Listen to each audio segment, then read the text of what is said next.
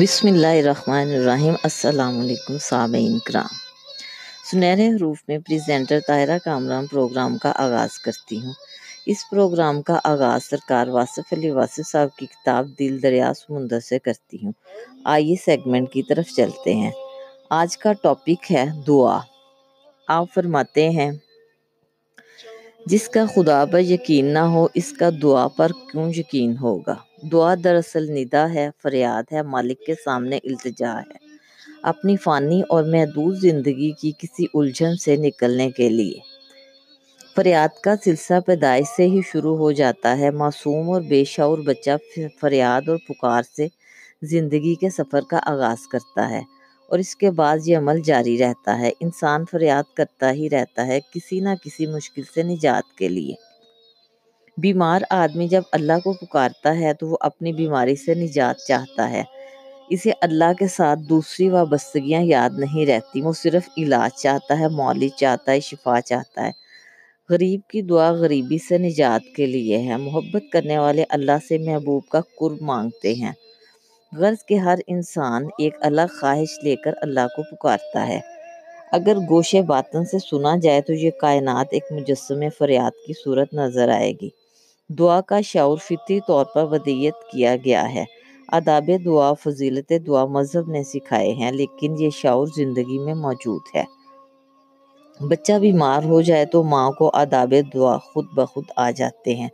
جہاز خطرے میں ہو تو مسافروں کو دعا سکھانے کی ضرورت نہیں پڑتی۔ دعا ان کے دل سے نکلتی ہے، بلکہ ان کی آنکھ سے۔ آنسو بن کر ٹپکتی ہے۔ دعا کی سب سے بڑی خوبی یہ ہے کہ جہاں دعا مانگنے والا ہے، وہیں دعا منظور کرنے والا ہے۔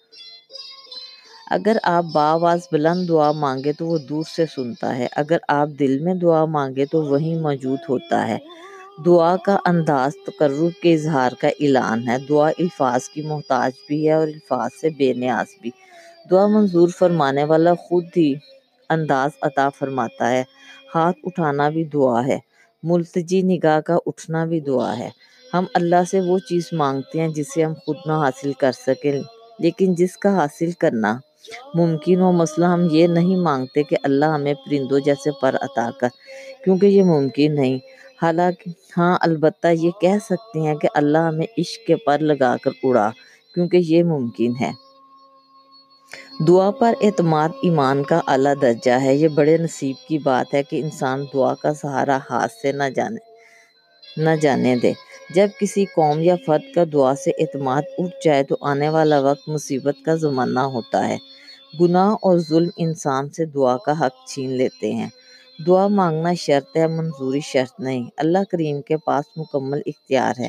چاہے تو گناہ گار کی دعا منظور فرما لے، نہ چاہے تو پیغمبر کی دعا بھی منظور نہ فرمائے نو علیہ السلام سینکڑوں برس اللہ کے دین کی خدمت کرتے رہے۔ آخر ان کا بیٹا بھی طوفان کی نظر ہو گیا۔ لیکن ان کے ایمان میں فرق نہ آیا۔ دعا آخر سوال ہی تو ہے ماننے والا مانے یا نہ مانے۔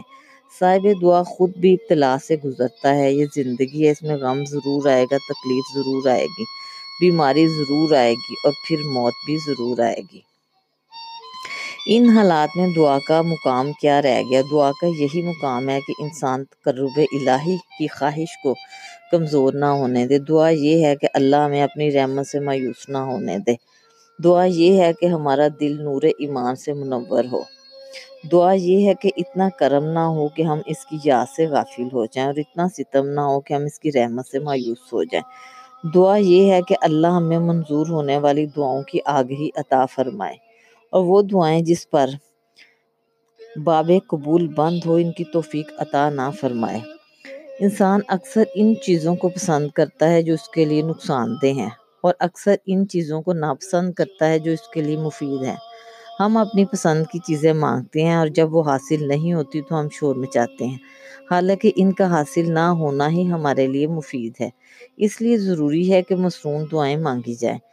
ہمیں دعاؤں کی تعلیم دی گئی ہے۔ بچے کے پیدا ہونے سے لے کر میت کے دفن تک ہر مقام پر دعا کا طریقہ کار بتایا گیا۔ مثلا معمولی سا واقعہ ہے۔ آئینہ دیکھنا اس کے لیے بھی دعا ہے کہ اے اللہ، میرے چہرے کی طرح میرے کردار کو بھی خوبصورت بنا۔ روایت ہے کہ ایک دفعہ ایک آدمی دعا مانگ رہا تھا گڑ گڑا کر، ایک مقرب فرشتے کا وہاں سے گزر ہوا۔ عابد پہچان گیا کہ فرشتہ ہے۔ بولا، بھئی میری چند دعائیں اللہ میاں کے ہاں پہنچا دو۔ پھر اس نے آرزویں گنوانا شروع کی فرشتہ بولا، بس بس، میں سمجھ گیا۔ وہ بولا، کیا؟ کیا سمجھ گئے ہو؟ ابھی تو بات بھی مکمل نہیں۔ فرشتے نے کہا، میں اللہ میاں سے کہہ دوں گا کہ تیرا فلاں بندہ کہہ رہا تھا کہ اے مالک، مجھے اپنے علاوہ سب کچھ دے دو۔ بس اتنی سی بات ہے کہ ہم اس سے؟ اس کے تقرب کے علاوہ سب کچھ مانگتے رہتے ہیں اور پھر گلا کرتے ہیں کہ دعا منظور نہیں ہوتی۔ ہم دوسروں کی تباہی اور ہلاکت کی دعا مانگتے ہیں، کیسے منظور ہو؟ دعا سے بلا ٹلتی ہے، زمانہ بدلتا ہے، انسان اپنے عمال کی عبرت سے بچ سکتا ہے۔ ماں کی دعا دشت ہستی میں سایہ ابر ہے۔ پیغمبر کی دعا امت کی فلاح ہے۔ دعا کی افادیت برحق ہے۔ دعا سے حاصل کی ہوئی نعمت کی قدر ایسے کرنی چاہیے جیسے منیم کی۔ دعا منظور ہونے کے بعد شکر ادا کرنا چاہیے کہ اس نے ہماری دعاؤں کو قبول فرمایا۔ یہ اس کا احسان ہے، کسی کے احسان کو اپنا حق نہ سمجھ لینا چاہیے۔ نیک آدمی کو چاہیے کہ وہ گناہ گاروں کی بخشش کی دعا کرے، جاگنے والوں کو چاہیے کہ سونے والوں کی فلاح کی دعا کرے۔ قوم کے ہر فرد کو قوم اور ملک کی سرفرازی کی دعا کرنی چاہیے۔ صاحب دعا، صاحب محبت ہوتا ہے۔ اسی کی دعا مقبول ہے، جس کو انسانوں سے، جانوروں سے، پرندوں سے، غرض کے ہر ذی جان سے محبت ہو، محبت نہ ہو تو دعا محض تکلف ہے۔ زمین و آسمان اور اس کے مابین جو کچھ بھی ہے، اس کی خیریت کی دعا مانگی جائے تو اپنی زندگی خیریت سے گزر جاتی ہے۔ نفرت کرنے والا انسان دعا سے محروم ہو جاتا ہے۔ سب کی بھلائی چاہنے والا ہی مقبول بارگاہ ہے۔ اللہ کو سب سے زیادہ وہ ہستی محبوب ہے جس کو رحمت ہر دو عالم بنا کر بھیجا گیا۔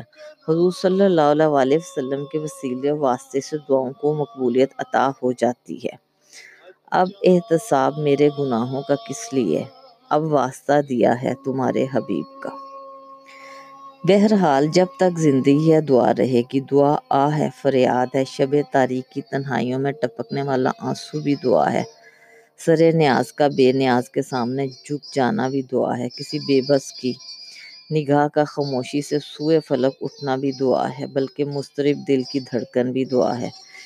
کسی دور رہنے والے کو محبت سے یاد کرنا بھی دعا ہے۔ روح کی مخلصانہ آرزو بھی دعا ہے۔ دعا دینے والے کے در پر کبھی ہم سائل بن کر جاتے ہیں اور کبھی دعا دینے والا سائل بن کر ہمارے در پر دستک دیتا ہے۔ ہم کسی کی دعا کی تاثیر ہے ہماری دعائیں کسی اور زمانے کو اثر دیں گی۔ منظور ہو یا نامنظور، دعا بدستور جاری رہنی چاہیے۔ خاموش انسان خاموش پانی کی طرح گہرے ہوتے ہیں۔ خاموشی خود ایک راز ہے اور ہر صاحب اسرار خاموش رہنا پسند کرتا ہے۔ خاموشی دانا کا زیور ہے اور احمق کا برا آج کے سیگمنٹ سے اتنا ہی۔ گفتگو کا یہ سلسلہ جاری و ساری رہے گا۔ خوش رہیں، آباد رہیں۔ اجازت دیجیے، اللہ حافظ۔